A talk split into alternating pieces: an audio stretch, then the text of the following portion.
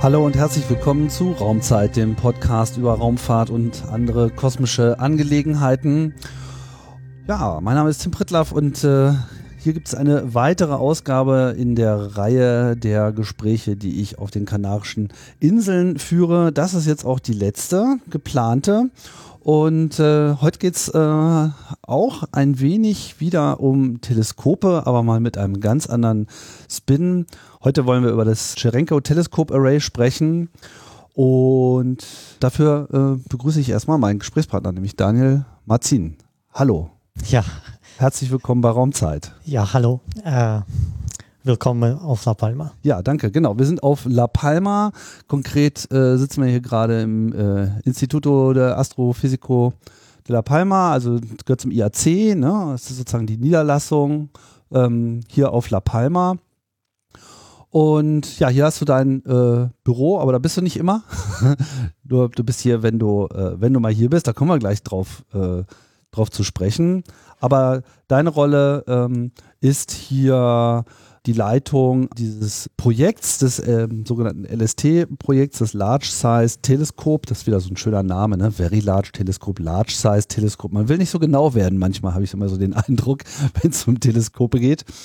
Und das Ganze ist eben Teil eines größeren äh, Projektes, nämlich des äh, Cherenko Teleskop Array, CTA. Ja. ja. vielleicht mal kurz zur Aussprache. Ja. Ähm, Cherenkov ist eigentlich ein, äh, ist ein Name von einem Wissenschaftler, das war ein russischer Wissenschaftler und Aussprache ist Cherenkov. Okay. Und er äh, hat dafür einen Nobelpreis bekommen, dass er diese, diese Strahlung mal, mal entdeckt hat. Dafür kann man den Namen auf jeden Fall richtig aussprechen. genau. Und ich heiße Daniel Masin. Ich komme ursprünglich auch aus Russland, zufällig, äh, wie der Pavel Cherenkov. Mhm. Ja, der ist mittlerweile tot. Ich, ich lebe noch. und ich bin dann irgendwann ab 90er Jahre, Anfang der 90er Jahre nach, nach Deutschland gekommen. Und seitdem bin ich irgendwie ähm, Deutschland, Spanien, Japan. Around the world. Genau, genau ja, erzähl doch mal, wie, wie, wie du äh, zur Wissenschaft gekommen bist und äh, was, was so dein äh, Weg gewesen ist. Ja, wahrscheinlich wie, wie viele junge Leute habe ich mich für, für den Ursprung des Universums äh, interessiert, für, ähm, für so grundsätzliche Sachen. Warum, warum sind wir hier? Wo kommen wir her? Wo gehen wir hin? Und da war Physik irgendwas, äh, irgendwas Spannendes. Genau, am Anfang wollte ich auch äh, die Geschichte der Naturwissenschaften studieren. Das kann man in Deutschland nicht so äh, viel machen. Oder in, äh, es gibt nur sehr wenige Stelle, wo, Stellen, wo man das machen kann. Mhm. Und da fuhr der Weg über ein Grundstudium in, in Physik an der Universität Hamburg. Ähm, und das hat mir dann, dann doch sehr gefallen. Dann, dann bin ich dann doch bei Physik geblieben. Mhm. Und dann äh, bereits meine Diplomarbeit äh, äh, in der Experimentalphysikgruppe äh, mit den Cherenkov-Teleskopen gemacht. Damals hießen sie HEKRA und die waren bereits auf, auf La Palma hier stationiert. Bin ich vor 20 Jahren das erste Mal nach La Palma gekommen, um Daten mit so einem Cherenkov-Teleskop zu nehmen und äh, seitdem bin ich, bin ich dabei. Also mit anderen Worten, du bist gleich in das Thema, was dich dein Leben lang, äh, dein wissenschaftliches Leben lang begleiten sollte, Richtig. zumindest bis hierhin. Und es dauert, glaube ich, noch eine Weile äh, gleich reingestolpert. Das hört man ja oft, dass so eher zufällig man irgendwas ähm, auswählt und dann bleibt man dabei. Selten, dass man wirklich jemand komplett den Bereich wechselt. Das äh, scheint so eine wiederkehrende Geschichte zu sein. Ähm, jetzt hast du aber eine Professur in Tokio. Ja, ich bin zurzeit ähm, Project Associate Professor, äh, heißt das so schön, mhm. an der Universität Tokio. An sich ist es eine Wissenschaftsstelle, die keine Lehre hat, deswegen heißt es Project Associate. Mhm. Also eine reine Forschungsprofessur. Reine Forschungsprofessur. Und da geht es um, uh, um diese Cherenkov-Teleskope, um die Large Size Teleskope von, von CTA. CTA wird aus uh, drei unterschiedlichen Teleskoptypen bestehen der, die Grundidee ist, ähm, zwei Arrays äh, von äh, Cherenkov-Teleskopen zu bauen, um den ganzen Himmel abzugrasen, weil man von Süd äh, Hemisphäre und von Nordhemisphäre unterschiedliche Quellen sieht, einfach durch die Dynamik, wie die Erde sich dreht, kann man von einem Platz nicht das ganze Universum sehen. Also es gibt sehr spannende Objekte, äh, die man vom, vom Norden aus sehen kann, die man aber vom Süden nicht sehen kann und andersrum auch. Und deswegen gibt es dann ähm, zwei Orte, die, die, die, wir uns ausgesucht haben. Einmal im Norden, hier auf La Palma, und äh, einmal in Chile, Paranal, wird dann ein ESO-Gelände sein, wo, äh, wo das zweite, ähm, der zweite Standpunkt von, von CTA sein wird. Da gibt es in, äh, halt, wie ich schon sagte, drei Teleskoptypen. Äh, ich bin der Project Manager von, äh, von sogenannten Large Size Teleskops. Die sind groß. Deswegen, deswegen, der Name. Deswegen der Name. äh, und da ist die Idee, an die kleinen Energien äh, zu kommen. Und äh, es gibt dann Mid-Size-Teleskope, die sind dann, äh, sind mehr Teleskope, sind aber kleiner. Und es gibt auch Small-Size-Teleskope. Die sind dann klein, aber es gibt dann viele von denen. Und hier auf La Palma äh, werden nur zwei äh, von diesen drei Typen gebaut äh, nur die Large-Size-Teleskope und die Mid-Size-Teleskope. Und im Süden werden wir alle drei Typen haben. Und das hat ein bisschen mit der Physik zu tun, die wir vom Norden äh, machen können und die wir vom Süden machen können. Hat aber auch was mit der Finanzierung zu tun. Gut, bevor wir auf dieses äh, Projekt nochmal genauer zu sprechen kommen, müssen wir, glaube ich, erstmal äh, ein wenig einführen und äh, herleiten, warum das Ganze jetzt eigentlich überhaupt stattfinden soll. Warum will man jetzt äh, mit diesen Teleskopen den Himmel abgrasen und äh, was ist sozusagen das, was man eigentlich finden möchte? Ähm, das Ganze hängt mit kosmischer Strahlung zusammen. Kannst du mal erläutern, was an der kosmischen Strahlung da an der Stelle so besonders äh, ist und äh, welche Effekte hier eine Rolle spielen und was es mit der Cherenkov-Strahlung konkret auf sich hat. Ja, die kosmische Strahlung ist ja ganz faszinierend, wurde von mehr als 100 Jahren entdeckt von Victor Hess äh, mit Ballonexperimenten. Das äh, gab es auch einen Nobelpreis dafür. Äh, ist eine ionisierende Strahlung, die aus dem, aus dem Kosmos kommt.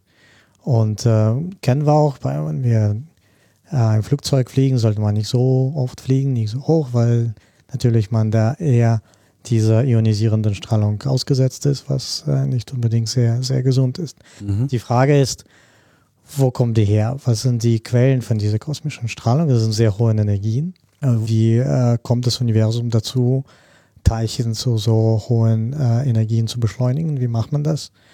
Äh, hier auf der Erde kriegen wir es nicht hin.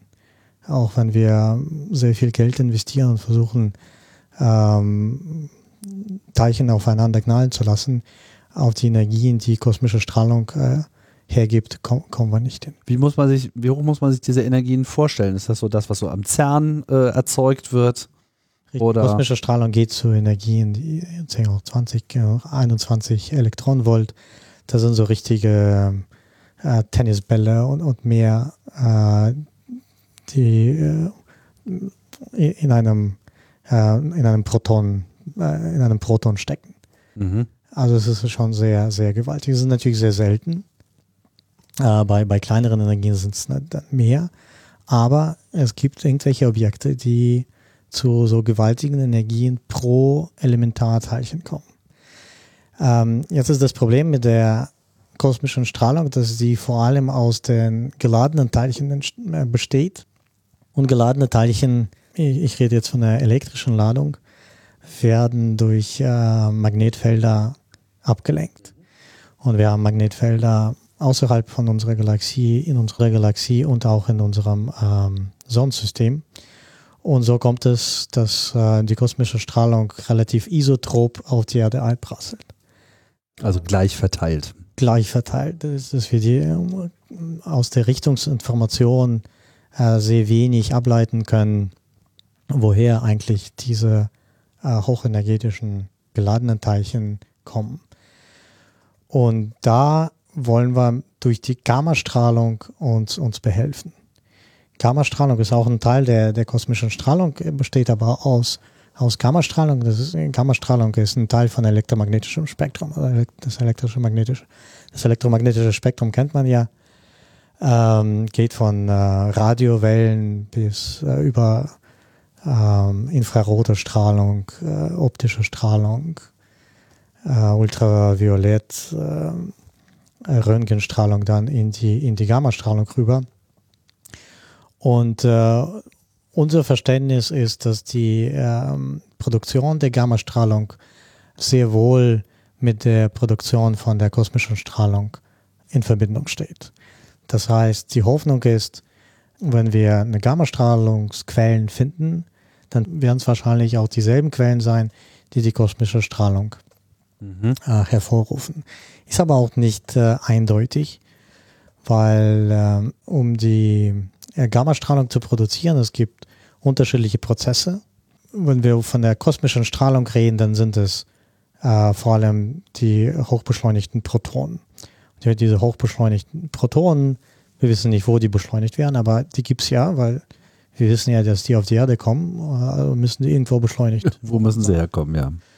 Äh, und wenn diese hochbeschleunigten Protonen irgendwo auf äh, Materie treffen, Materie reden wir jetzt entweder von Materie, die andere äh, Himmelsquellen umgibt, oder Materie, die drumherum ist, sind äh, vor allem aber Protonen, die in Ruhe sind, die nicht so hohe Energie haben. Das heißt, sehr hohe energetische Protonen äh, stoßen gegenüber nicht so ganz normale Protonen, ganz normale Materie.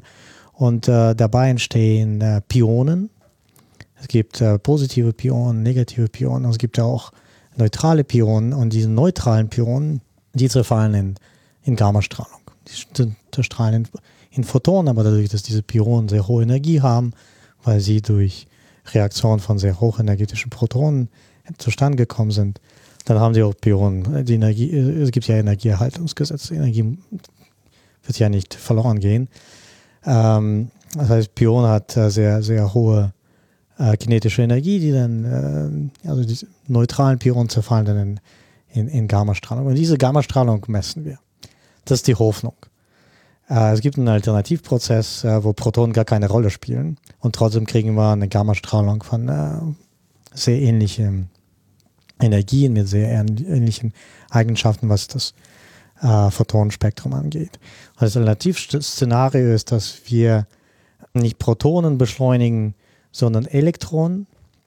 Diese Elektronen, die machen erstmal Synchrotronstrahlung in Magnetfeldern. Die, die sehen wir im Röntgenbereich, im optischen Bereich, äh, wir wissen, dass äh, hochenergetische Elektronen da sind und die machen ähm, Synchrotronstrahlung, die wir in, in optischen bis zu Röntgen sehen können.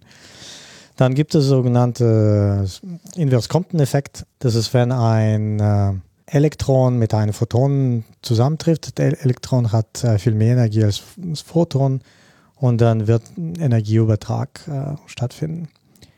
Ähm, nach der Reaktion wird Photon zu sehr viel höheren Energien beschleunigt, wird natürlich nicht beschleunigt, einfach Energie wird äh, übertragen und das Elektron verliert Energie. Das ist ein sogenannter Invers-Compton-Effekt. Und durch diesen Effekt können wir äh, Gammastrahlung äh, bekommen, die in die Energien kommt, die wir mit den Cherenkov-Teleskopen messen können. Also haben wir diese zwei Alternativszenarien. Einmal es gibt hochenergetische äh, Protonen, äh, die ähm, neutrale Pionen äh, produzieren und diese Pionen zerfallen in die Gammastrahlung, die wir messen. Oder es gibt Elektronen, hochenergetische Elektronen, die durch Inversquanteneffekt mit niederenergetischen Photonen äh, wiederum eine Gammastrahlung machen und das ist die Gammastrahlung, die wir messen. Das muss ich jetzt mal ein bisschen sortieren. Also, um es nochmal äh, grob äh, zu umklammern. Kosmische Strahlung an sich erstmal ist einfach da. Man kann sie messen. Es gibt, glaube ich, auch auf der ISS dieses Alpha-Magnet-Spektrometer, was diese kosmische Strahlung ja auch schon seit zehn Jahren, glaube ich, äh, einsammelt. Bin mir jetzt gar nicht so sicher, wie da so die Ergebnislage ist. Also ich habe hier mal eine Sendung dazu gemacht, tatsächlich vor zehn Jahren, da fing das irgendwie alles erst so richtig an. Da hatte man so ein bisschen die Hoffnung äh, noch. Aber es ist ja im Prinzip auch so ein Detektor, ne? Mhm. so der äh, einfach lauscht. Wie muss man sich das so vorstellen von der Menge her? Also wenn die kosmische Strahlung schon ein Problem ist, wenn man fliegt, ist sie das deshalb, weil sie so häufig auftritt oder äh, ist sie deshalb ein Problem, dass wenn sie einen erwischt, dass ihr dann auch sofort einen Schaden auslöst? Also wie verhält sich das so der Strahlung, die wir von der Sonne erhalten, so in Relation? Kosmische Strahlung ähm, unterliegt dem Potenzgesetz, äh, abfallendem Potenzgesetz. Das heißt, die Anzahl der Teilchen, die kommen, ist es, äh, ähm, wird immer äh, weniger äh, mit, mit der Energie. Das Potenzgesetz ist ähm, 2,7 oder 2,8.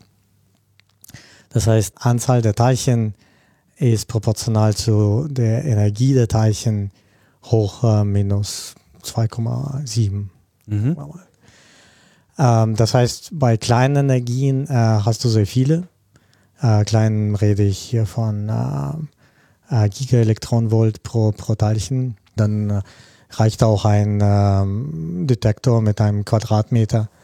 Ich weiß nicht äh, auswendig, wie, wie groß das äh, AMS äh, 2 äh, Apparatus ist, aber viel, viel äh, größer wird es nicht sein. Ja, Wir so eine Größenordnung. Von, mhm. von, von, von Satellitenexperimenten. Ähm, das ist sehr teuer und äh, viel, viel größer kriegt man es einfach nicht, nicht mehr hoch. Ähm, das heißt, mit einem, so, so einem Detektor, was ungefähr ein, ein Quadratmeter ist, äh, wirst du schon äh, in, innerhalb von Monaten und Jahren äh, sehr viel Statistik aufsammeln können. Wenn du zu den höheren Energien gehst, dann durch dieses Potenzgesetz hast du viel, viel weniger Teilchen und teilweise reden wir von, von den Energien, die wir bereits detektiert haben, hier auf der, auf der Erde, von der kosmischen Strahlung. Da muss man vielleicht auf einen Quadratkilometer äh, so ein paar Jahre warten, bis ein Teilchen kommt auf einem Quadratkilometer ein paar Jahre warten, bis ein einzelnes Teilchen kommt. Okay, das ist ja eher selten. Mhm. Und das heißt, wenn, wenn so ein Teilchen sich trifft, da äh, dann ist es natürlich wieder äh, Wahrscheinlichkeit äh, von, von irgendwelchen Mutationen. Niedere energetische kosmische Strahlung ist, äh, ist nicht sehr gefährlich, äh, höher energetisch wahrscheinlich gefährlicher. Aber äh, es geht um, äh, ja, um wahrscheinlich ist es ja nicht so, dass wenn du mit deinem ähm, Strahl äh, getroffen wird, dass da gleich eine Mutation stattfindet, sondern das ist ja schon mhm. ein, ein Prozess, was. Aber nicht jede Gamma, also nicht, nicht die gesamte kosmische Strahlung ist Gammastrahlung. Nein, die kosmische Strahlung äh, besteht vor allem aus geladenen Protonen. Mhm. Und äh, Gammastrahlung ist nur ein Teil davon, eher, eher weniger. Und das Gute dabei ist, dass mit der Gammastrahlung äh, das ist ein Teil von elektromagnetischem Spektrum, also wird von den Magnetfeldern nicht abgelenkt. Mit der Kammerstrahlung kannst du äh, Astronomie machen. Die zeigt hier, wo die Quelle ist, wo, wo, es, äh, wo es her. Mhm. Diese geladene kosmische Strahlung kann man mit Detektoren wie AMS2 sehr gut studieren, wie die Komposition ist, wie viele Protonen, wie viel höhere Teilchen da ist, wie viel Elektronen, wie viel Positronen ob es äh, Antimaterie gibt bei, äh, bei diesen hohen Energien. Sowas kannst du sehr gut studieren, aber die Richtung sagt hier halt sehr, sehr wenig, weil äh, die äh, geladenen Teilchen durch die Magnetfelder gleichmäßig verteilt sind. Genau, genau. Was denkt man denn jetzt, was so die Quellen sind? Also wenn es so rätselhaft ist, äh, wo diese großen Energien entstehen was käme denn in Frage? Was äh, glaubt man denn, was der Ursprung dieser Strahlung sein könnte? Es gibt mehrere Hypothesen und man äh, das Spektrum dieser kosmischen Strahlung hat auch eine bestimmte Form, die man sehr, sehr gut äh, kennt als Funktion der Energie. Und man glaubt, dass bis zu bestimmten Energien, bis zu sogenannten Knie, dass die ganzen Beschleuniger hier in unserer Galaxie sind. Äh, wahrscheinlich sind es äh, Supernova-Überreste, ähm, die ähm, zu so hohen Energien kommen, aber äh, vielleicht auch andere, äh, andere Quellen. Bei noch höheren Energien werden äh, Quellen außerhalb von unserer Galaxie vermutet. Was die genau sind, ist, äh, ist ein bisschen schwierig zu. Ähm, also es ist noch nicht gelungen, eindeutig zu äh, festzustellen, was, was, die, was die Quellen sind. Was, was noch uns helfen sollte, ist jetzt, hat mit meinem Projekt jetzt wenig zu tun, äh, hat aber mit äh, Multi-Messenger-Geschichte eher was zu tun, dass nicht nur Gammastrahlung an den Stellen entsteht, wo die hochenergetischen Protonen beschleunigt werden, sondern auch Neutrinos. Und es gibt ja äh, extra Neutrino-Detektoren. Das Beste ist äh, Ice Cube. Ice Cube. Mhm. Äh, und wenn man dort ähm, Quellen, äh, Neutrino-Quellen außerhalb der Galaxie, auch innerhalb unserer Galaxie finden würde, das würde eindeutig zu den äh, Quellen der kosmischen Strahlung führen.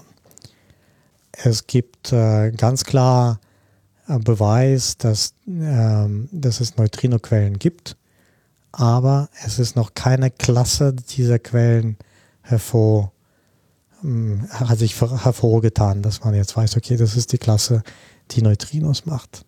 Also generell, wir wissen, große äh, Dinge geschehen mit sehr viel Energien. Das hat uns zumindest auch schon die Gravitationswellenastronomie deutlich gemacht. Kollisionen von Neutronensternen, Kollisionen von schwarzen Löchern oder schwarzen Löcher mit Neutronensternen und äh, was äh, vielleicht sonst auch noch äh, gefunden wird, lässt sich messen. Und was du angesprochen hast, die Multi-Messenger, ähm, Astronomie basiert ja auf diesem Prinzip, dass man eben mehr als nur ein Auge hat. So haben wir bis vor kurzem eigentlich nur in der ganz normalen elektromagnetischen Strahlung, sprich Licht, Infrarot etc., Röntgenstrahlung äh, gewildert, dort äh, schon einen sehr guten Eindruck bekommen von dem Universum. Ist es halt auf eine bestimmte Art und Weise limitiert und durch neue Messmethoden, an, ganz anderer Effekte, wird jetzt quasi so das Besteck äh, vergrößert, das, das Spektrum der Möglichkeiten in das Universum reinzulauschen,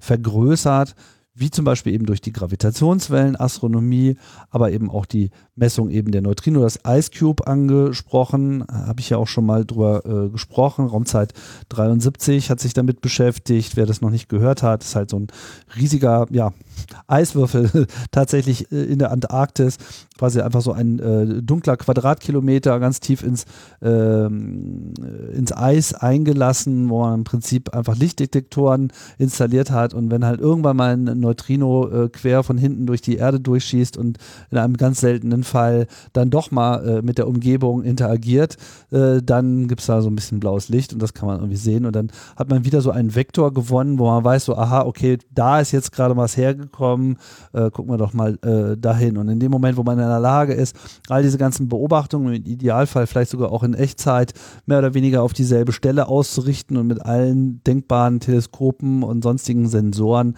äh, dort äh, reinzulauschen, könnte man eben noch sehr viel mehr äh, Erkenntnisse bekommen, als man eben derzeit hat und insbesondere, wenn man eben nur auf eine einzige Art reinschaut, weil die sich dann gegenseitig bestätigen könnten etc. oder auch eben äh, vom, vom, vom Wert her ergänzen könnten.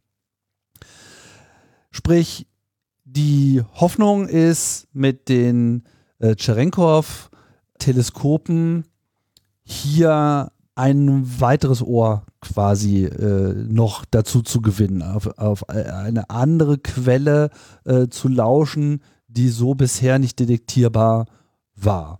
Und ähm, es ist nicht die gesamte äh, kosmische Strahlung, die jetzt hier analysiert werden soll, sondern man reduziert sich auf einen bestimmten Bereich und auf einen bestimmten Effekt, eben das, was man die Cherenkov-Strahlung nennt.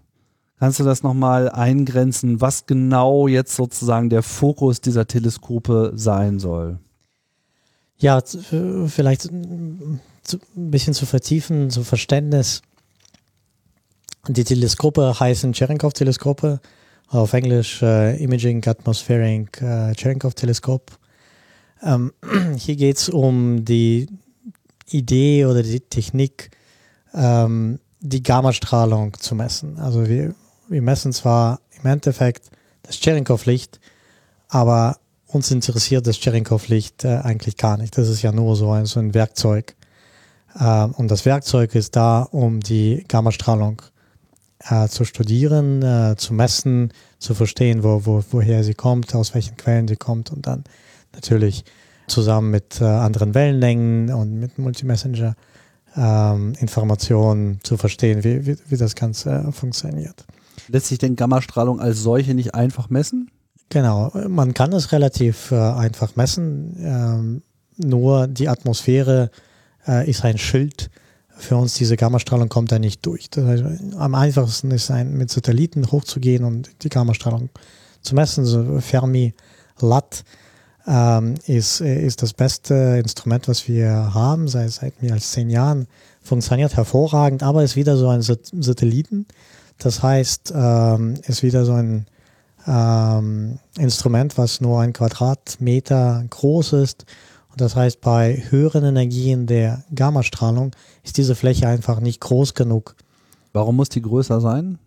Weil die äh, Gammastrahlung sowie die kosmische Strahlung auch einem Potenzgesetz als Funktion der Energie äh, unterliegt und die Anzahl der Teilchen mit höheren Energien einfach sehr, sehr gering ist. Also man, braucht mehr Fläche zum Detektieren. Entweder man wartet 100 Jahre mit diesem mhm. Gerät, dass da jemand äh, etwas vorbeifliegt, mhm. oder man braucht ein, ein Fußballfeld. Und da kommt die Cherenkov-Teleskope oder diese Technik äh, sehr, äh, sehr, sehr, gut an bei höheren Energien. Ähm, das ist nicht neu, die wurde in 50er, 60er, 70er Jahren letzten Jahrhunderts entwickelt. Und äh, es, es, es, war eine Generation von, von Experimenten, vielleicht erstmal Whipple in, in Arizona, dann ähm, als zweite Generation reden wir von den äh, Cherenkov-Teleskopen, die, die, hießen äh, auch wieder Whipple, dann äh, Hegra, dann CAT. Äh, Hegra war hier äh, auf La Palma mit äh, fünf Teleskopen äh, wurde das erste Mal das äh, stereoskopische Messprinzip ähm, ausprobiert und bewiesen, dass es gut geht. Da, da geht es darum, dass man nicht nur mit einem äh, Cherenkov-Teleskop irgendwo hinguckt, sondern mit mehreren. Ich erkläre gleich, äh, wie, wie es funktioniert.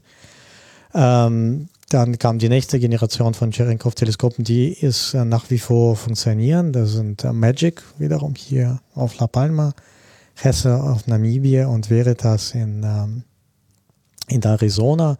Und die funktionieren noch ganz gut. Ähm, aber die sind mittlerweile so gut, dass man sagt, es ist, äh, es ist an der Zeit, ein Observatorium zu, zu bauen.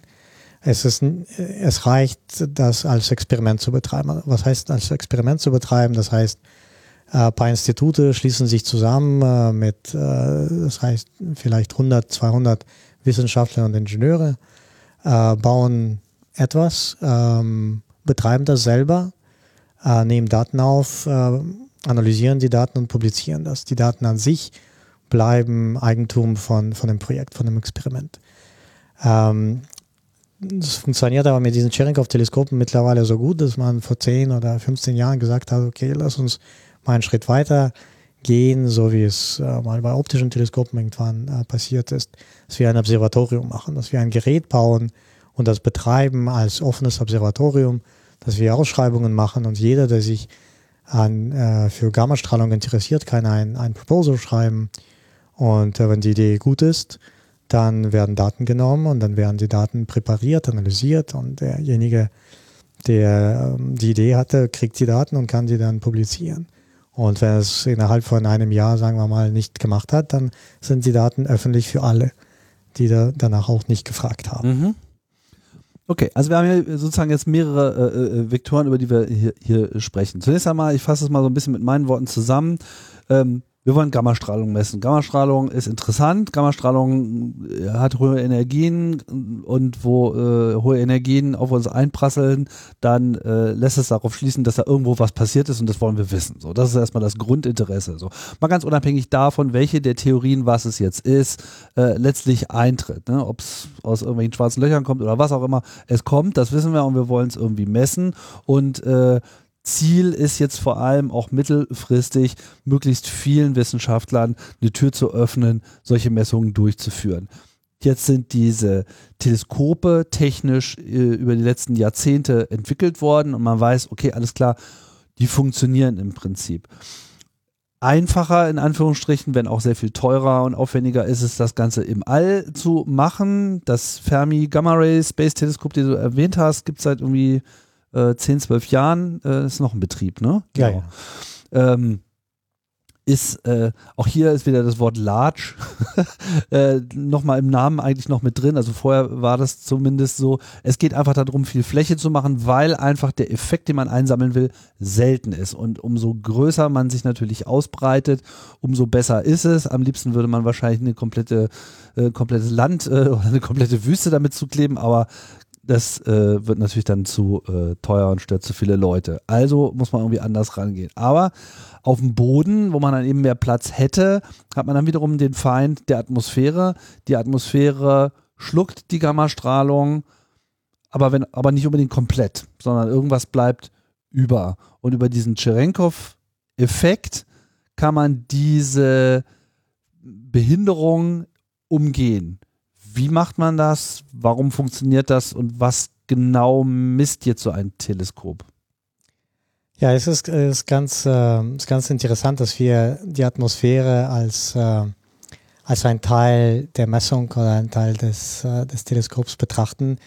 Äh, in der Tat ist es so, dass wenn die kosmische Strahlung oder die Gammastrahlung bei diesen hohen Energien in die Atmosphäre eintrifft, dann ist die Atmosphäre unser Schuldschild. Aber es passiert auch so, dass die, äh, die, die Gammastrahlen, wenn die Gammastrahlen auf die Atmosphäre treffen, dann äh, entstehen, äh, entstehen neue Teilchen. Äh, diese äh, ist natürlich wiederum äh, Energieerhaltungsgesetz. Das heißt, äh, die äh, neue Teilchen, die entstanden sind, die haben sehr hohe Energie. Und die geladenen Teilchen, die von äh, der Gammastrahlung in den Energien, von denen wir hier reden, herkommen, die äh, breiten sich in der Atmosphäre schneller als die Lichtgeschwindigkeit in der Atmosphäre. Natürlich ist die Lichtgeschwindigkeit im Vakuum das Maximum, was man erreichen kann.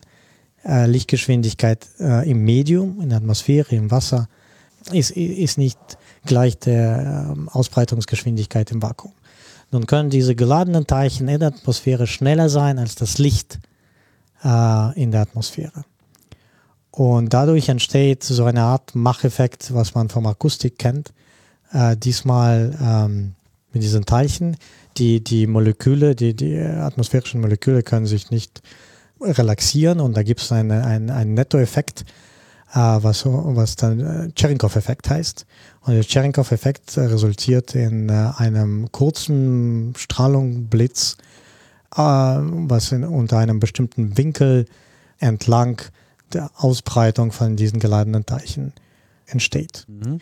Und äh, ähm, diese Cherenkov-Strahlung, die ist irgendwo in ultravioletten oder im optischen. Das heißt, man braucht eigentlich nur so, so ein optisches äh, Teleskop äh, hinstellen, was, äh, was gar nicht irgendwelche Sterne beobachtet, sondern man beobachtet die Atmosphäre und äh, da passiert was. Da leuchtet kurz was auf, also so wie Macheffekt. Äh, nur halt im, im optischen. Was meinst du mit Macheffekt genau? Ähm, Schall, Schalleffekt, äh, wenn so ein Flugzeug also über die Schall eine Schallmauer, so eine optische Schallmauer, die durchbrochen wird. So, so ungefähr. Mhm. Und äh, man beobachtet diesen Blitz in der Atmosphäre äh, mit, mit einem optischen Teleskop. Das ähm, äh, Besondere hier ist, dass dieser Blitz sehr kurz ist. Äh, wir reden hier von Nanosekunden, das heißt, äh, die, die Exposure äh, muss sehr, sehr kurz sein. Äh, wir reden hier von irgendwelchen 10, 20, 30 Nanosekunden Belichtungszeit von jedem, äh, von jedem Ereignis. Also nochmal, Gammastrahl kommt in die Atmosphäre rein. Es gibt äh, unterschiedliche Prozesse.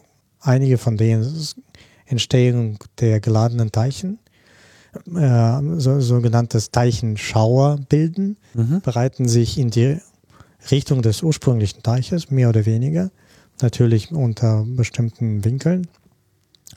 Und diese geladenen Teilchen breiten sich schneller als die Lichtgeschwindigkeit in der Atmosphäre aus. Also nicht schneller als die Lichtgeschwindigkeit, wie sie mit C definiert ist, sondern nur schneller als das Licht es in der Atmosphäre schafft, sich auszubreiten. Ganz genau. Wir reden von diesem Index N, was äh, 1,000 irgendwas 1 ist, mhm. aber das reicht schon. Okay. Das reicht schon aus. Und äh, äh der Index, der, der sagt uns auch, was für, unter welchem Winkel die Cherenkov-Strahlung ausgestrahlt wird.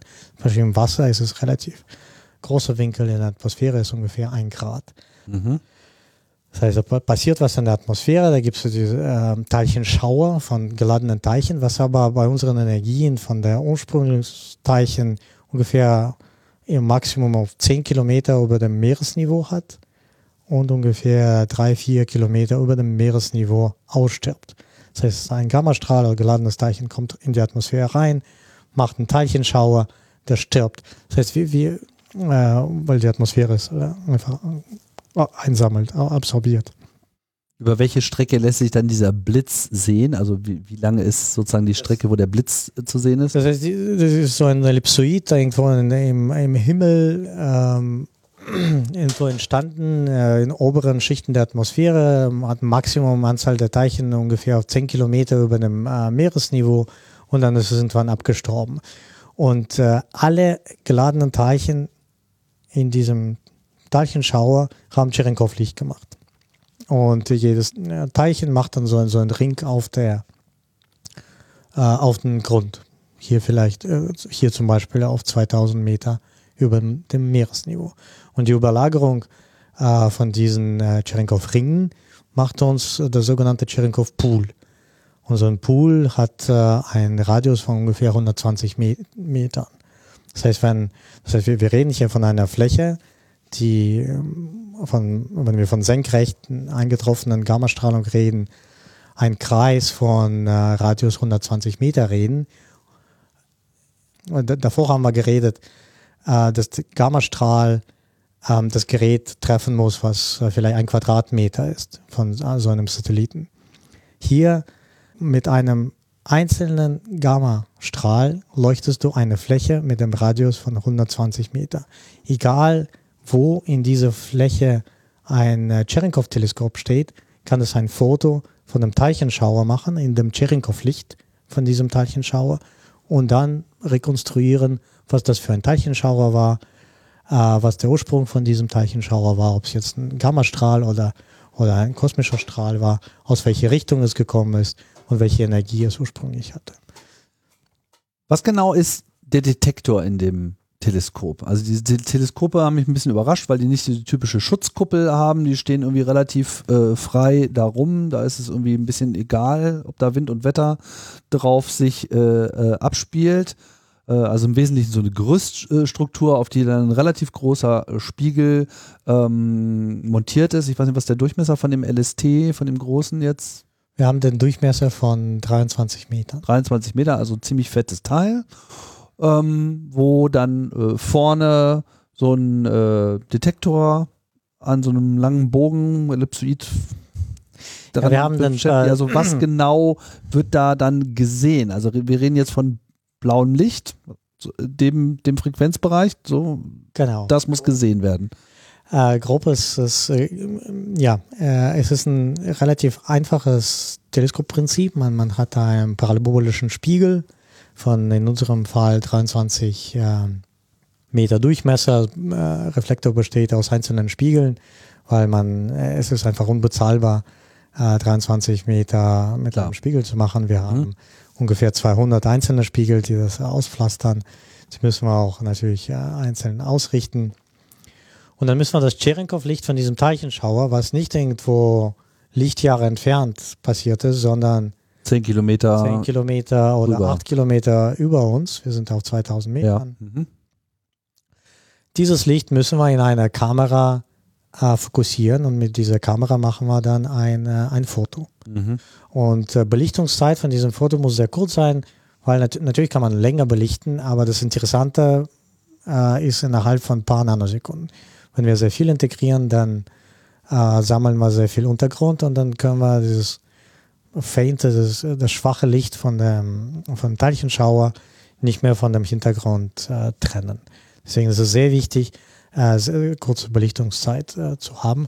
Und da sind so die, die üblichen Kameras, die man bei der optischen Astronomie verwendet, obwohl das Licht in einem optischen Spektrum ist, sind äh, noch nicht so weit, weil die äh, Belichtungszeiten von Mikrosekunden oder, oder Millisekunden haben. Hier brauchen wir Nanosekunden. Und da kommt uns ein Fotosensor sehr zugute, das heißt Photomultiplier Tube PMT. Du hast ein, ein, ein Photon, was an der Fotokathode ein Elektron auslöst. Dann hast du dahinter äh, ein elektrisches Feld, was ähm, äh, das Elektron, was du durch Fotoeffekt ausgelöst hast, beschleunigst. Und da gibt es ein System von Dinoden, die aus einem Elektron dann 10, 100 und so weiter machen. Machst, äh, wir machen eine Verstärkung von ungefähr 40.000. Von, äh, das heißt, von einem einzelnen Photon, äh, Cherenkov-Photon können wir ein, ein messbares elektrisches Signal äh, sehen, äh, was dann durch eine bestimmte Elektronik und Triggerelektronik und Detektorelektronik durchgeht und, und, und das messen wir. Das heißt ein Photo, Photomultiplier-Tube. Und die, die, Technik ist, äh, ist relativ alt, vielleicht 80, 100 Jahre, muss ich nachgucken. Mhm. Und äh, das, das, äh, das funktioniert sehr gut. Was auch äh, wichtig für uns ist, dass wir sehr hohe Quanteneffizienz haben, weil wir wirklich so viele Cherenkov-Photonen einsammeln wollen, wie wir können. Es ist nicht so wie ein Sonnenteleskop, wo wir Hauptsache sehr präzise, aber wir können sehr viel Licht verlieren. Nein, wir können kein Licht verlieren. Versuchen alles einzusammeln. So ein Photomultiplier hat eine Quanteneffizienz von ungefähr 40 Prozent zurzeit. 40 Prozent heißt, du hast ein einzelnes äh, optisches Photon, was auf die Kathode trifft, hast 40 Prozent Wahrscheinlichkeit, dass du ein messbares Signal davon bekommst. Also schon, schon sehr, sehr hoch. Wir reden hier von, wirklich von einzelnen optischen Photonen, die wir detektieren wollen. Okay, ich versuche es nochmal ein bisschen äh, aus meiner Perspektive äh, zusammenzufassen. Also wir haben die Gammastrahlung, die trifft jetzt auf die Atmosphäre. Atmosphäre fängt halt, naja, da gibt es ja nicht so einen klaren Bereich, sie wird halt immer dichter. Man sagt, bei 100 Kilometern über der Erdoberfläche fängt irgendwie so das Universum äh, an, da ist man dann in Space, sprich ab da verdichtet sich die Atmosphäre in einem nennenswerten Maße, sagen wir es mal so. Wird dann halt immer dichter und das steigt natürlich dann auch exponentiell an. Bei 10 Kilometern Meter ist so viel Molekülmaterial vorhanden, dass diese Gammastrahlung dann interagiert. Und das tut sie, indem sie halt dort auftrifft und durch diesen Effekt, den du schon beschrieben hast, dass äh, hier diese, äh, diese Übertragung der Energie der Gammastrahlung auf die Moleküle so einen Effekt auslöst, dass es dann eben schneller ist als das Licht, hat es eben so eine Art Fotoschockwellen-Effekt, der dann eben in einem Blitz resultiert, der in einem großen Kanal, also in so einem, du hast gesagt, Ellipsoid, also äh, ich stelle mir das halt einfach jetzt wie so ein Lichtstrahl aus einer Taschenlampe äh, vor, ab dem Moment, der dann irgendwie auf dem Boden, zumindest auf der Höhe, wo wir jetzt hier in La Palma mit den Teleskopen lauschen, nach acht Kilometern ungefähr einen Bereich ausleuchtet von 120 Metern. Und wenn halt zufällig das Teleskop genau in diesem Abstrahlbereich steht, dann kann dieser Blitz aufgenommen werden. Und das wird dann dadurch, dass man im Prinzip mit diesen Fotomultiplier-Detektoren äh, über diesen Spiegel einfach die ganze Zeit nach oben schaut.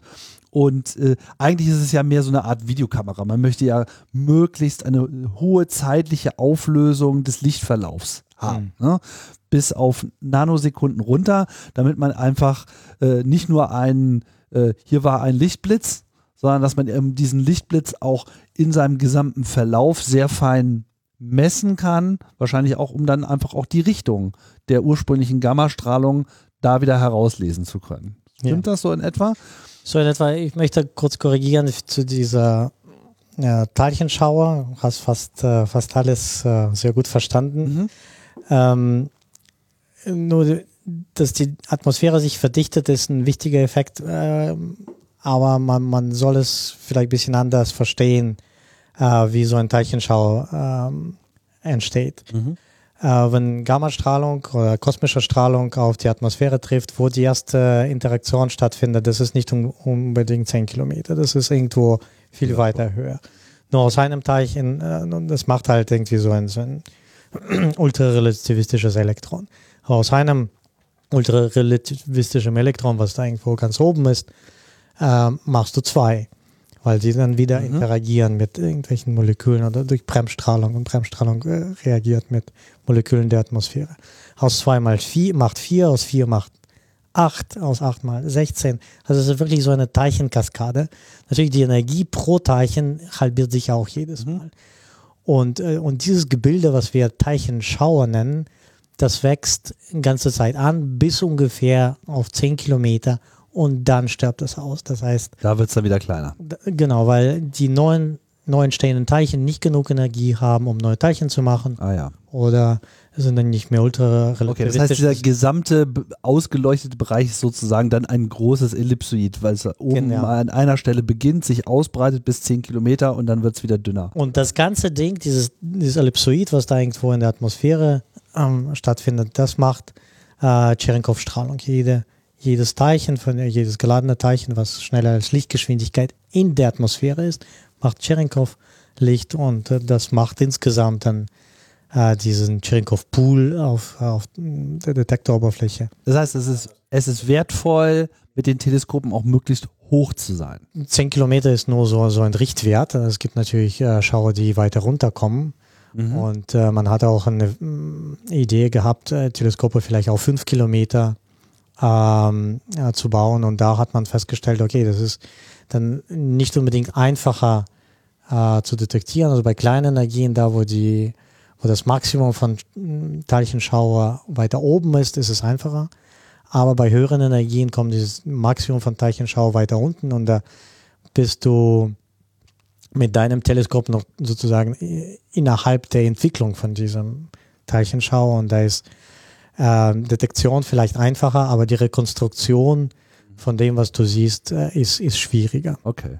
Also könnte es sein, dass sogar die zweieinhalb Kilometer, die wir hier auf La Palma haben, so ein Sweet Das Spot ist so sind. ziemlich, äh, genau, also zwischen ähm, 1700 Meter und äh, zweieinhalb Kilometern ist so Sweet Spot, wo das äh, ganz gut funktioniert. Und wie kann man jetzt aus dem gemessenen Licht mit dieser hohen Auflösung den Ursprung der Gammastrahlung, also die Richtung, wirklich die, die Quelle, wie kann man die daraus äh, rechnen? Diese Kamera von Cherenkov-Teleskop besteht aus äh, nicht nur aus einem Fotomultiplier, sondern aus mehreren. Die von Magic ist ungefähr 1000 Fotomultiplier, jetzt äh, von LST mittlerweile 2000 Fotomultiplier. Das heißt, du hast pixelisiertes Bild und äh, in diesem äh, Vergleich mal zur iPhone-Kamera ist natürlich nicht viel, zwei- 2000 Kanäle, aber das reicht uns aus, um äh, Ellipsoid zu rekonstruieren. Und am besten kommt äh, noch die Stereoskopie uns zu Hilfe.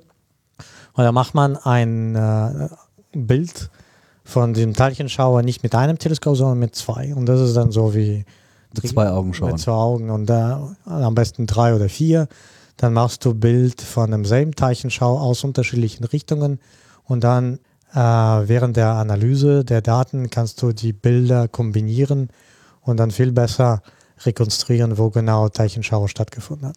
Weil sonst hast du nur die Richtung, wo das Ding ist, da ist ein bisschen ähm, Ambiguität, äh, ob es äh, nach links oder nach rechts schaut. Äh, wenn du aber von mehreren Richtungen denselben Schau Teilchenschauer fotografiert hast, dann äh, ist die Rekonstruktion einfacher. Und ähm, die, die Hauptachse von diesem Ellipsoiden, das ist die äh, Richtung, aus der entweder kosmischer Strahl oder ähm, Gammastrahl gekommen ist. Da, dadurch rekonstruierst du die Richtung, wo es hergekommen ist. Und die Größe des Teilchenschauers sagt dir was über die Energie des ursprünglichen Weil umso mehr Power, umso größer ist dieser Ellipsoid. Genau, und dann Mhm. hast du pro Bild, was du analysierst, Energie und die und Richtung. Das heißt, wenn ich das richtig verstehe, also erstmal der, also der Detektor ist nicht, nicht einer, sondern wie du gesagt hast, eine ne, ne Matrix und dadurch kann man schon mal einen zeitlichen Verlauf feststellen, weil wenn der Ellipsoid so ein bisschen schräg äh, ist, dann schlägt der eine Detektor vielleicht etwas früher an als der, als der andere innerhalb eines Teleskopdetektors. Ja, habe ich das richtig verstanden? Hier, Oder sind die mehrere Äh, nein, nein, nein. Detektoren nur, um es besser, das Licht besser empfangen zu können? ist es eher Richtungsinformation, die, ähm, die du brauchst. Mhm. Natürlich, äh, ist, wir reden hier von Schauerfront. Das heißt, äh, Teilchenschauer imitiert das Cherenkov-Licht. Das Cherenkov-Licht breitet sich aus mit der Lichtgeschwindigkeit Klar. im Medium. Und äh, das, wenn, wenn die Teleskope nicht unbedingt äh, zum Zenit gucken, sondern Zenitwinkel, sagen wir mal 30 Grad, dann werden bestimmte Teleskope früher getroffen als, als andere. Ähm, diese Information wird in der Analyse verwendet, aber das ist nicht die Hauptinformation, die wir brauchen. Hauptsache, äh, was wichtig ist, ist die Richtung, aus welcher äh, die Cherenkov-Photonen kommen. So äh, über die Richtung können wir viel besser. Ja, okay, äh, aber meine Frage war, kann jetzt, äh, also wenn ich jetzt nur ein Teleskop habe, dort aber mehrere Fotomultiplier, quasi so ein Array, also eine Matrix von, von Detektoren habe, kann ich sozusagen dadurch, dass ich mehrere äh, dieser äh, Fotomultiplier habe, schon die Richtung dadurch herausfinden mit einem einzelnen Teleskop oder ist das eigentlich erst mit mehreren Teleskopen möglich? Es ist in der Tat möglich, mit einem Teleskop zu machen, ist aber, ist aber schwierig. Es ist wirklich, es sind zwei Effekte, die gegeneinander spielen. Das, das heißt, die zeitliche Entwicklung in einem bestimmten Bild äh, ist dadurch ähm, zustande gekommen, dass ähm, Teil äh, dieses Cherenkov-Licht eher von den Photonen kommt, äh, wir nennen das von dem Head, von, der, also von dem Kopf äh, von diesem Teilchenschauer und andere kommen von dem, von dem Tail. Nun kann man sich das geometrisch so vorstellen, dass die äh, Photonen, die von dem Head kommen, die kommen, äh, die gehen auf dem direkten Weg zu uns. Die äh, Photonen, die von dem Tail kommen, die, äh, da ist erstmal eine Schauerentwicklung, äh, die zustande kommen muss und, äh, und erst danach werden die äh, Cherenkov-Photonen von dem Tail emittiert. Das heißt, rein geometrisch würde man erwarten, dass die Photonen von dem Head eher uns treffen als die Photonen von dem Tail. Also so wie wir so ein Weil da nochmal ein Delay drin ist, ja. Also ein Dreieck. Das eine kommt von der Hypotenuse, mhm. das andere kommt von, von diesen zwei, mhm. zwei Katheten sozusagen. Nun äh, ist es aber nicht unbedingt so, weil Teilchenschauerentwicklung geht schneller zustande als die Ausbreitung des Lichts äh, in, in, der Atmosphäre. Mhm. Deswegen kann es schon kompensiert werden. Deswegen die zeitliche Struktur in dem Bild, was wir beobachten, ist zwar wichtig, kann aber nicht eindeutig oder nicht immer eindeutig zugeordnet werden.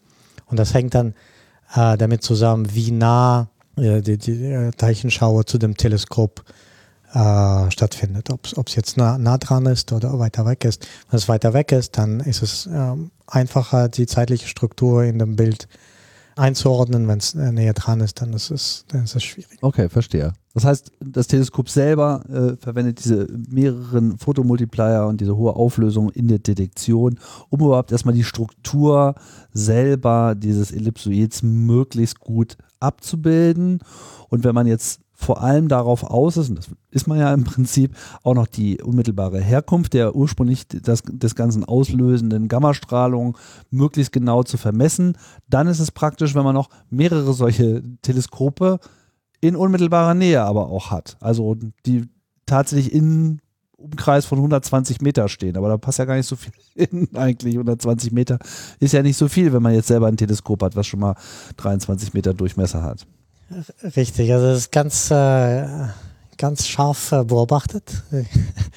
ähm, deswegen äh, von den Large-Size-Teleskops, die wir bauen, bauen wir nur vier, weil viel mehr passen da auch einfach äh, nicht mehr rein. Okay, äh, aber das ist genau. sozusagen das Ziel, vier zu bauen, die alle möglichst nah beieinander sind. Genau, wenn wir vier bauen, wir wollen wirklich, dass dasselbe äh, Teilchenschauer von möglichst allen Vieren auch gesehen wird. Natürlich äh, wenn Teilchenschauer irgendwie an der Seite von diesem Mini-Array äh, runterkommt, es kann sein, dass nur zwei oder nur drei von den vier das sehen. Das ist trotzdem ganz gut, aber wenn alle vier sehen, ist, ist wunderbar.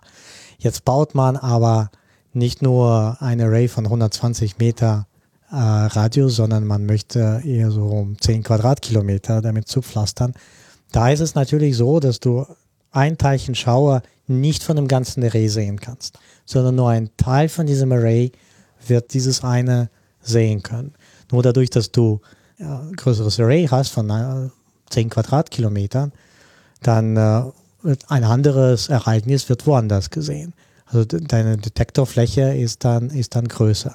Das ist so wie eine Detektorfläche von einem Fermilat. Ein Quadratmeter ist schon besser als 10 Quadratzentimeter deine effektive Fläche von dem Instrument wird größer, je größere Fläche du mit den Teleskopen zupflasterst. Das heißt, im Idealfall, ähm, wenn Geld keine, keine Rolle spielt, hättet ihr am liebsten irgendwo so eine Fläche in der Wüste, wo einfach genug Platz ist und äh, ihr würdet alles voll mit diesem Large-Size-Teleskop voll pflastern bis äh, zum Horizont.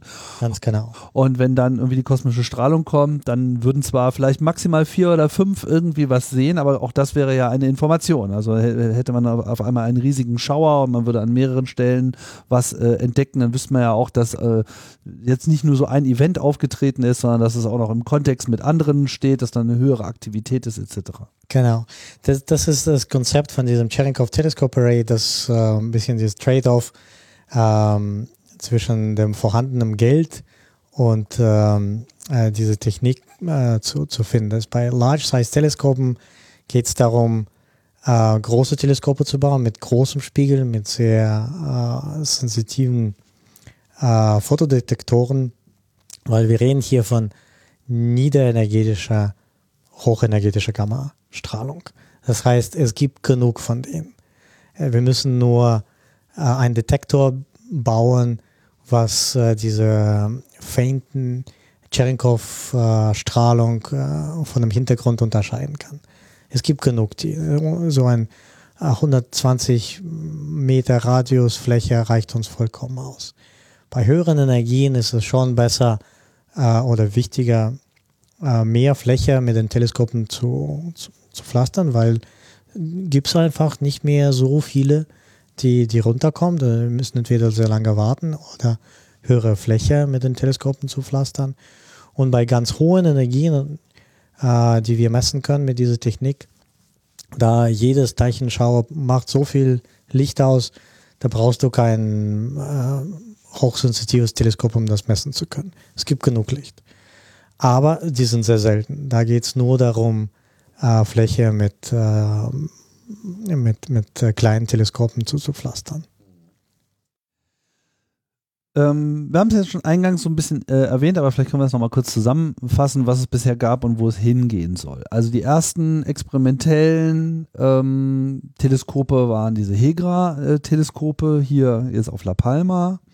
Und später wurden die beiden Magic, Magic 1, Magic 2, die quasi schon mal dieses Prinzip abgebildet haben. Zwei, die direkt nebeneinander stehen, um sozusagen dieselbe. Ja, das Prinzip wurde schon bei Hegra ähm, auch schon entwickelt, auch weil zwei, da waren, ne? ja, da gab es fünf Teleskope, ah. die in einem System zusammengearbeitet haben. Aber die waren viel kleiner. Die waren viel kleiner, genau. Und da hat man äh, daraus, das waren glaube ich fünf Quadratmeter, zehn Quadratmeter Spiegel, muss man nachsehen. Ähm, waren fünf von diesen Teleskopen, die ähm, ja im System gearbeitet haben und diese Stereoskopie ähm, entwickelt haben. Und daraus hat man zwei Experimente gemacht. Einmal Magic, indem man gesagt hat, okay, jetzt lass uns mal höhere, äh, größere Teleskope bauen mit, mit äh, größerer Spiegelfläche. Die Magic-Teleskope haben äh, Spiegelfläche von 17 Metern Durchmesser. Ähm, und da hat man äh, das Geld nur für das eine gehabt und da hat man gehofft, auch mit einem Teleskop, aber mit großem, äh, dann zu kleineren Energien zu, zu kommen und, und die messen zu können.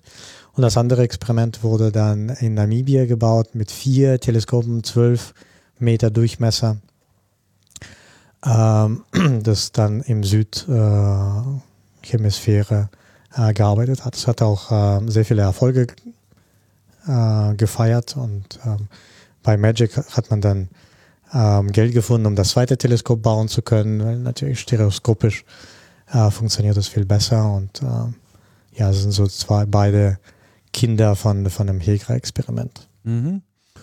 Also jetzt stehen da zwei Magics nebeneinander und daneben steht jetzt das LST 1, dem halt noch ein LST 2, 3 und 4 dann äh, folgen soll. Äh, dann werden die Magics dann entfernt und oder bleiben die stehen? Eine sehr interessante Frage, die ähm, lange diskutiert wird. An sich ähm,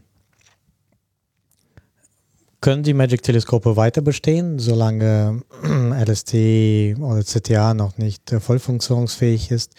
Aber auch danach ähm, gibt es ähm, sehr gute Argumente, äh, Magic-Teleskope weiter betreiben zu können oder betreiben zu wollen. Weil diese Technik, die ähm, zwar die, die neuen Teleskope, die CTA-Teleskope werden viel sensitiver sein und viel besser funktionieren. Nur das Gesichtsfeld von seinem Cherenkov-Teleskop ist sehr begrenzt. Wir reden hier von ähm, Gesichtsfeld von drei bis, äh, bis acht Grad. Das heißt, äh, nur in die Richtung von drei bis acht Grad, wo die Teleskope gucken, da werden die Ereignisse äh, fotografieren können, registrieren können und analysieren können. Wenn etwas Spannendes woanders passiert und äh, die Quellen oder Quellen von Gammastrahlung sind äh, teilweise sehr variabel und wir wissen nicht, wann die losgehen und wann die aufhören, äh, dann, dann kriegen wir davon nichts mit. Und wenn so ein Satellit wie Fermilat nicht mehr fliegt, das fliegt ja schon seit zwölf Jahren, geht mal vielleicht kaputt, äh, dann haben wir vielleicht auch gar kein Instrument äh, in ähnlichen Energien, was uns sagen kann, da passiert was, guck mal hin. Und da wären äh, solche Teleskope wie von Magic oder Veritas oder, oder Hess sehr hilfreich, um bestimmte Objekte äh, zu monitoren, ganze Zeit äh, hinzugucken und dann äh, so, so eine Art Alert-System für das hochsensitive äh, mhm. zu liefern. Mhm. Sonst ähm, ist man nur darauf angewiesen, äh, konstante Quellen zu gucken oder äh, zufällig etwas zu entdecken. Verstehe schon. Ich hatte jetzt nur Sorge, dass es da nicht genug Platz gibt, aber äh, offensichtlich äh, es scheint noch Platz zu sein für die anderen drei Teleskope, selbst wenn man die Magic-Teleskope da stehen lässt. Aber das steht ja alles relativ nah beieinander. Aber ich habe mir das äh, gerade auch nochmal angeschaut, also es ist schon noch ein bisschen Platz. ja, es hängt äh, davon ab, unter welchen Zenitwinkeln äh, Quellen beobachtet werden. Wenn man zu relativ hohen Zenitwinkeln geht, dann ist dieses äh, sogenannte Shadowing-Effekte schon da. Also da ist es in der Tat äh, ein wenig das Problem, dass äh, wir nicht so viel Platz haben und das Magic-Teleskop äh, vielleicht ein bisschen im Weg steht. Im Weg stehen. Aber wenn wir um, bei äh, Beobachtungen unter Kleinsinnentwinkeln reden, dann äh, gibt es kein Shadowing. Das ist, ist kein Problem.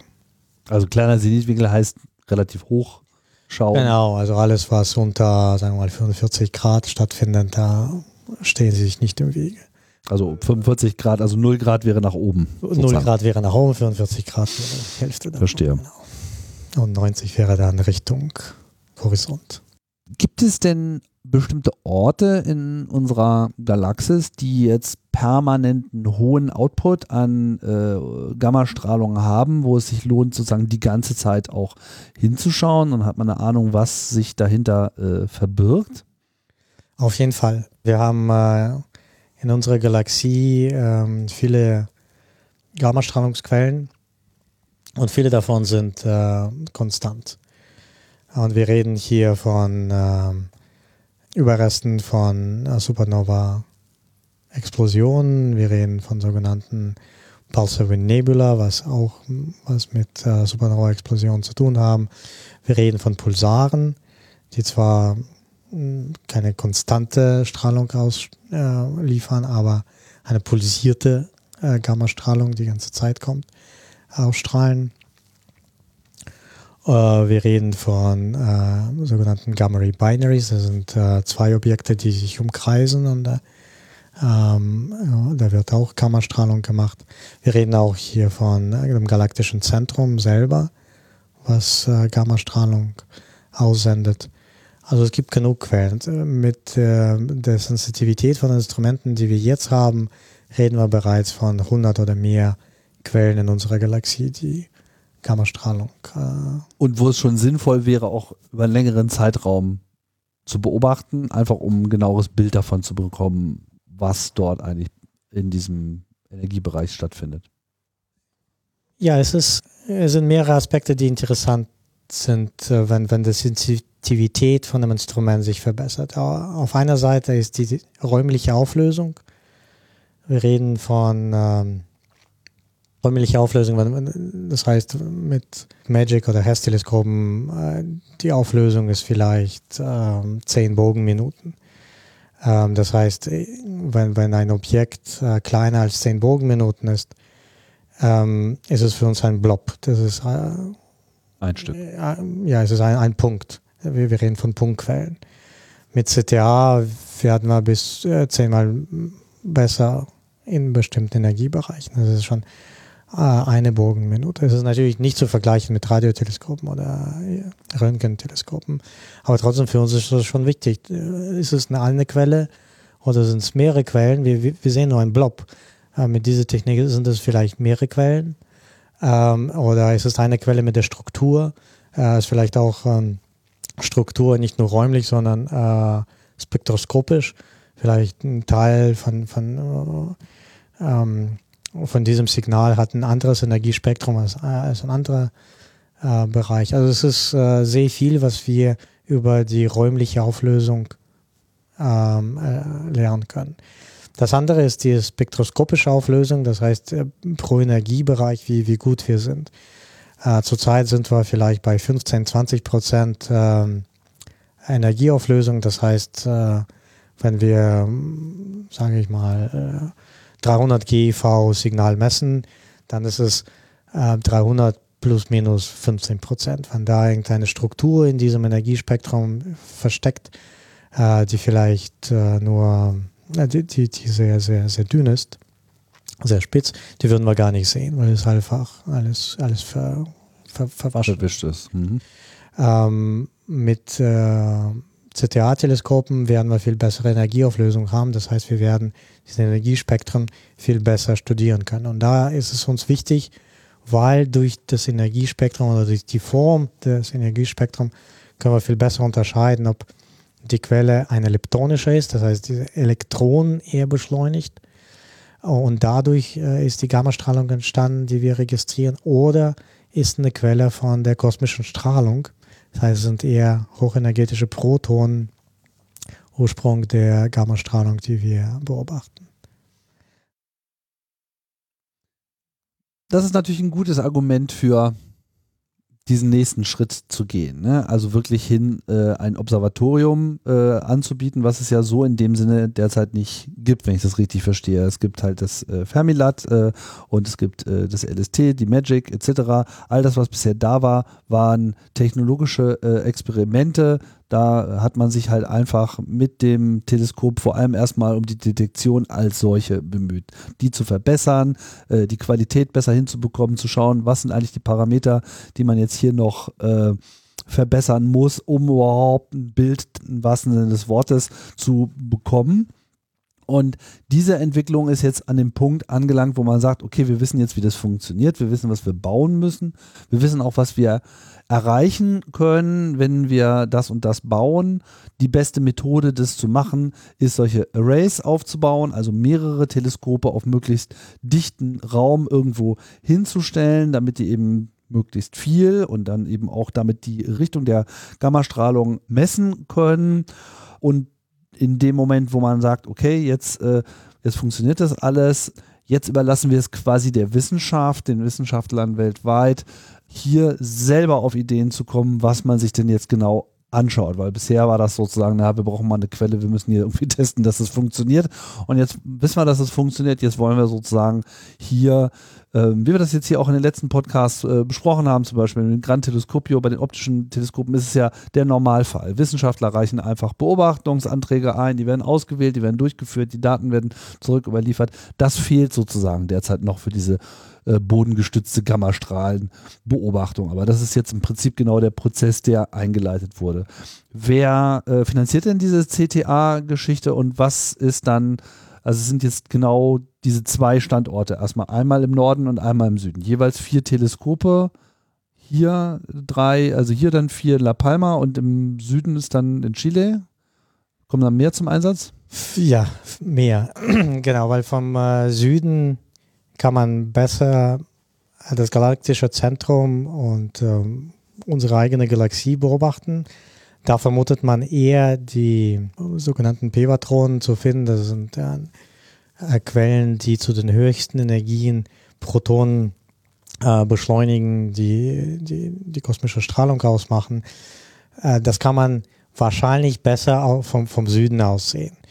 Und da werden drei Teleskoptypen gebaut, alle drei, die vier Large-Size-Teleskope, dann bis äh, 25 Mid-Size-Teleskope und bis 70 Small-Size-Teleskope. Also es wird wirklich so eine Fläche von äh, 10 Quadratkilometer äh, mit Teleskopen zugepflastert. Äh, in dem Zentrum von dem Array im Süden werden die vier LSTs äh, stehen und dann 25 MSTs irgendwie drumherum und dann viel größere Fläche ah, okay. mit den kleinen. So, so können wir die Energien von, wir reden hier von 20 Gigaelektronenvolt, das ist so unsere Energieschwelle, von der wir messen können, bis über 300 äh, TV, das heißt Teraelektronenvolt pro ähm, Gammastrahlung. Das heißt, mit so äh, dadurch, dass wir drei unterschiedliche Teleskopgrößen verwenden, können wir mehr als drei Größenordnungen in der Energie äh, abdecken. Und Energie von dieser Gammastrahlung ist ja äh, Potenzgesetz äh, abfallend mit wahrscheinlich so minus 2,86 ist, ist, ist nicht so wichtig. Äh, wichtig ist, dass es mit einem Teleskoptypen nicht möglich, so einen großen Energiebereich abzudecken. Zurzeit äh, Magic oder Hess oder Veritas, die können so einen großen Bereich äh, mit einem Teleskoptypen nicht abdecken, nur mit, äh, mit drei äh, unterschiedlichen Teleskoptypen. Und äh, hier im Norden wird natürlich auch Teil der, der Milchstraße ist zu sehen, aber äh, man hat entschieden, hier keine Small-Size-Teleskope zu bauen. Das soll dann eher im Süden sein. Hier werden vier LSTs sein. Das eine steht ja schon da und drei kommen noch dazu. Und, das, und dann bis 15 Mid-Size-Teleskope werden, äh, werden dazukommen. Nur wer es finanziert, ist natürlich äh, teuer. Man hat sich zusammengesetzt, äh, alle großen Spieler in dem Feld, weil wir sind ungefähr 1000 Leute, die in dem Bereich arbeiten. Man hat vor wahrscheinlich mittlerweile 15 Jahren äh, das Programm angefangen und geguckt nach den Finanzierungsmöglichkeiten. Und dann hat man äh, sogenannten FP Seven-Gelder bekommen, um so eine Infrastruktur auf die Beine zu kommen. Das ist, das ist schon ein Projekt, was sehr ähm, Europa-zentriert ist. Die, die, Hauptfinanzierung ist, äh, ist von Europa und zurzeit versucht man ein ERIC ähm, zustande zu bringen. ERIC ist äh, European Research Infrastructure Consortium.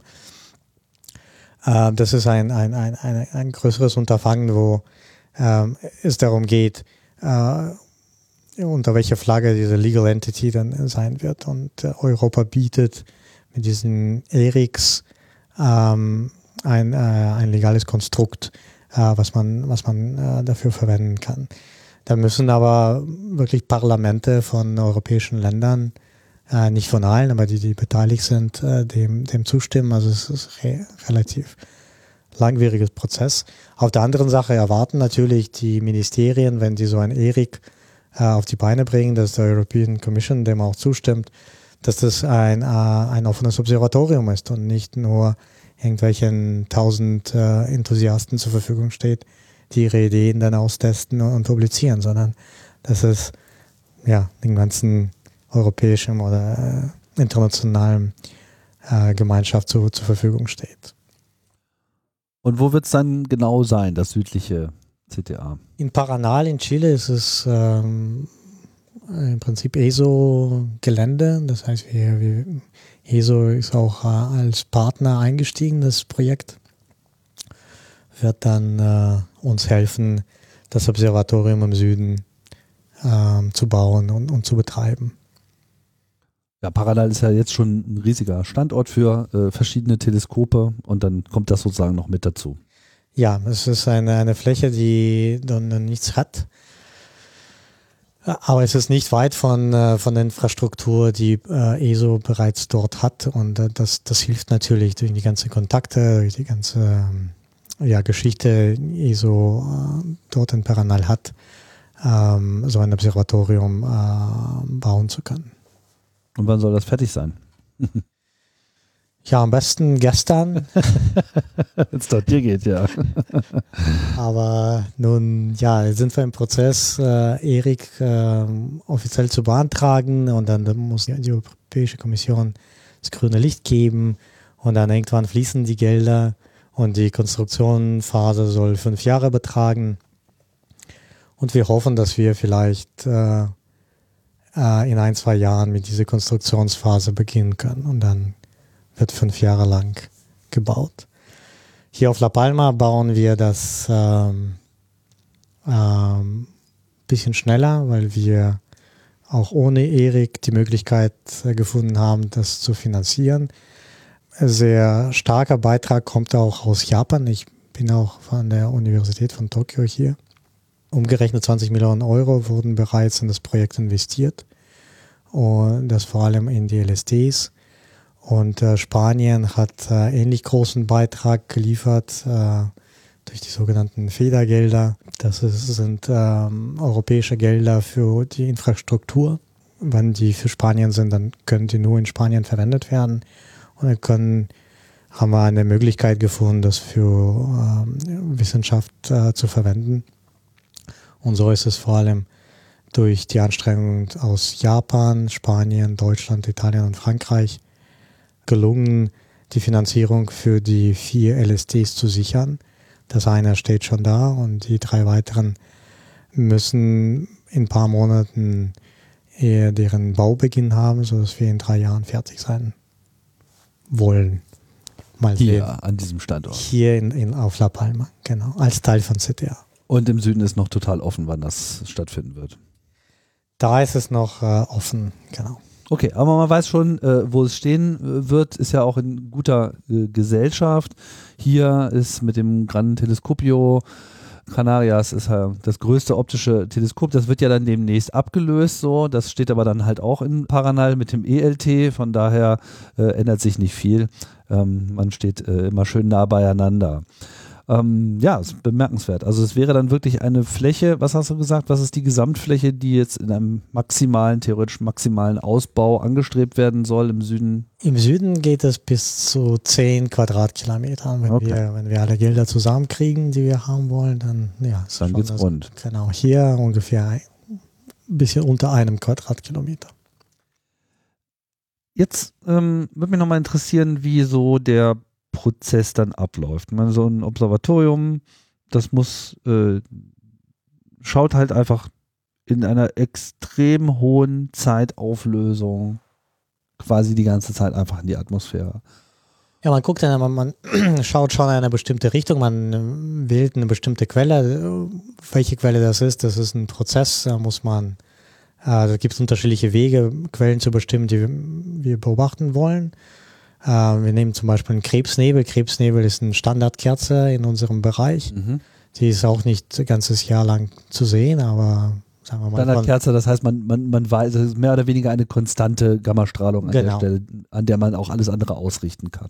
Äh, genau. Also wenn man da hinguckt, sollte man genau das sehen, sonst ist irgendwas kaputt. So, genau. Mhm. Weil man muss dieses Instrument auch irgendwie eichen können. Äh, Geräte im CERN werden durch bestimmte ja, künstliche äh, Kalibrationsquellen geeicht. Äh, diese Möglichkeit haben wir nicht. Wir brauchen irgendeinen Beschleuniger im Himmel, irgendeinen ähm, Supernova-Überrest, was uns äh, konstanten Fluss von der Gammastrahlung liefert, was wir auch in anderen, mit anderen Instrumenten sehen können.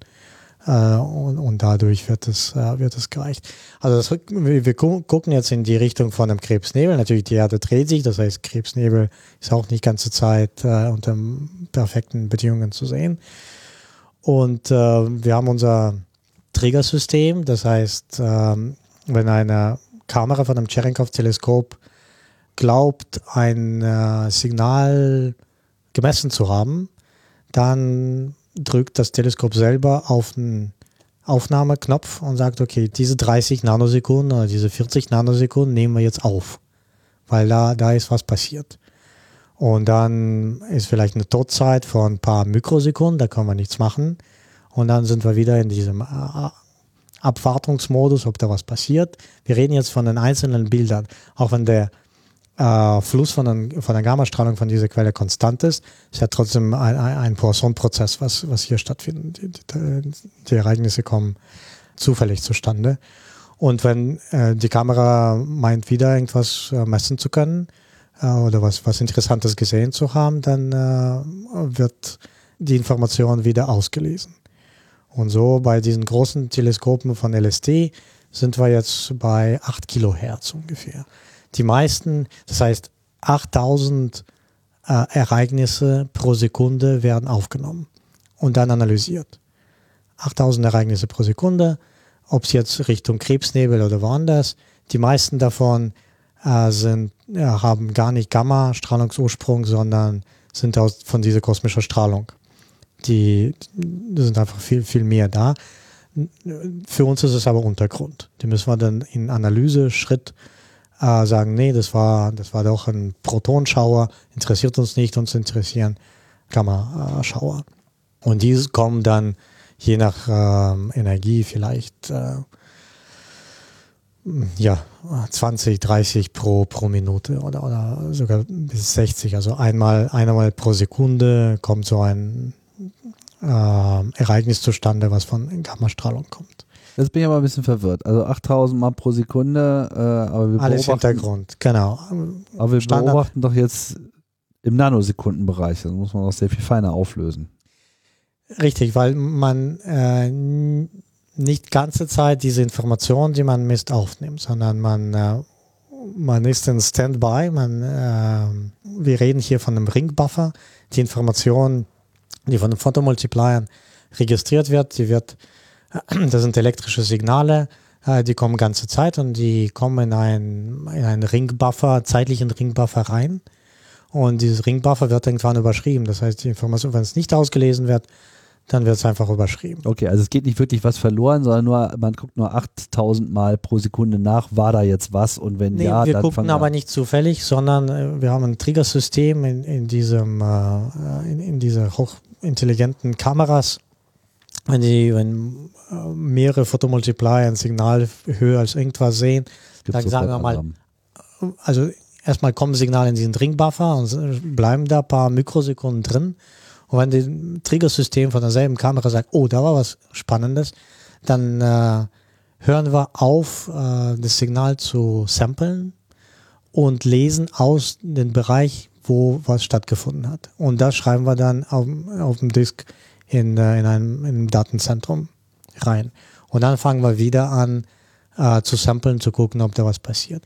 Und dieser Prozess, 8000 pro Sekunde, findet das statt. Okay aber nicht ähm, periodisch, sondern zufällig. Und wenn man jetzt ein Ereignis detektiert hat, wenn man weiß, okay, da war jetzt ein Blitz, da war dieser Cherenkov-Blitz, wie viel Daten erzeugt die Aufnahme dieses einen Events? Ungefähr. Ja, wir reden von mehreren Kilobytes. Ähm, ja, mir fehlt jetzt genaue Zahl. Äh, Kilobyte ist ja nichts. Ja, aber 8000. Also es ist erstmal nicht ein Kilobyte, sondern so. Unsere Kamera hat insgesamt Durchlauf von bis 60 äh, Gigabit pro Sekunde. Mhm. Und wir nutzen ungefähr die Hälfte davon aus. Also wir, mit den Daten, die wir auslesen, erzeugen wir ungefähr 30 Gigabit pro Sekunde. Also an Rohmaterial. Sozusagen. An Rohmaterial, genau. Und das, äh, wir haben ein On-Site Data Center, was von Japan finanziert wurde. Das hat dann einen Speicherplatz von 3,4 Petabyte. Das ist schon mal schon mal eine große Platz, Zahl. Ja. Mhm. Und äh, nach ein paar Jahren, äh, wir, wir betreiben das seit, seit 2018, das reicht uns nicht aus. Äh, nächste Woche werden wir ein Upgrade mit 2,3 Petabyte extra äh, initialisieren. Dann haben wir fast 6 Petabyte insgesamt. Aber irgendwann muss man natürlich diese Daten löschen oder die so reduzieren, dass es dann machbar ist. Weil diese Rohdaten am Ende müssen wir aussortieren und suchen, was, was eigentlich. Ja, weil das wäre jetzt mal ein bisschen meine Frage. Also auf welchem Level stellt man dann die Daten den Wissenschaftlern äh, zur Verfügung? Also wenn ich jetzt, angenommen, wir haben jetzt diesen Observatoriumsmodus und ich kann jetzt wirklich Beobachtungszeit äh, beantragen und sag so hier, äh, was weiß ich, da ist so ein Pulsar, den will ich mir jetzt mal anschauen, irgendwie, dann äh, wird da tja, was weiß ich, wie lange da drauf geschaut wird, vielleicht einen Tag oder so, das wäre wahrscheinlich schon sehr viel, ne? Ich weiß nicht.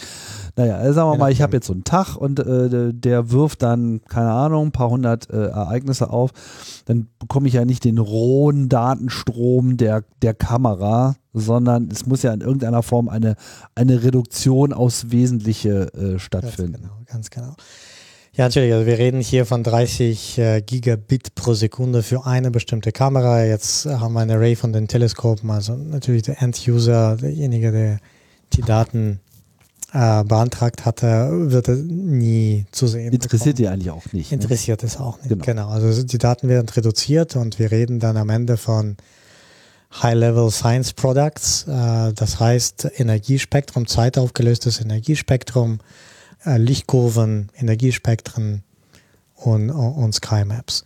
Das ist das, was der End-User dann äh, am Ende bekommen wird. Das ist dann sehr überschaubar. Genau, das ist dann nicht anders als ähm, ein optisches Teleskop oder Röntgenteleskop. Und, da, und dadurch erreichen wir auch viel größere Community als nur diese 1000 Leute, die ähm, solche Cherenkov-Teleskope bauen und betreiben können. So, jetzt haben wir es eigentlich, glaube ich, ganz gut äh, zusammengefasst schon äh, alles. Was ist denn so deine, deine Erwartung oder deine Hoffnung, was diese Art der Beobachtung zukünftig an wissenschaftlichen Erkenntnissen liefern könnte? Gibt es irgendetwas, was sich abzeichnet, wo das besonders interessant ist? Oder siehst du mehr äh, die Aufgabe so in dieser als, als Teil in der Multi-Messenger-Astronomie? Also was, was könnte so die, die Perspektive sein für äh, das vollständige in Betrieb genommene CTA? Ich persönlich finde, dass die Stärke von CTA die Vielseitigkeit ist. Also es ist äh, nicht nur eine bestimmte eine Objektklasse, die, die spannend ist, sondern irgendwie Gesamtheit äh, von, äh, von der Reichweite von, von, dem, von dem CTA. Also wir haben von der kosmischen Strahlung geredet und von den Objekten, die vielleicht in Frage kommen, äh, die Ursprung von äh, der kosmischen Strahlung zu sein. Aber es ist ja nur ein Aspekt von äh, von Objekten oder von den äh, Studien, die wir machen können. Äh, unter anderem studieren wir die fundamentale Physik. Wir suchen zum Beispiel nach der dunklen Materie. Ja, wir wissen, dass im Universum, wir sehen, sagen wir mal, 30 Prozent der Materie, die leuchtet, okay. Aber wo, wo, ist, äh, wo sind die 70 Prozent, die das ganze Universum äh, zusammenhält, ja. Zusammenhält. Und da eine Klasse von den Modellen sagt uns, dass ähm, diese dunklen Materienteilchen, wenn sie annihilieren, das heißt miteinander stoßen, äh, dass da Gammastrahlung entsteht.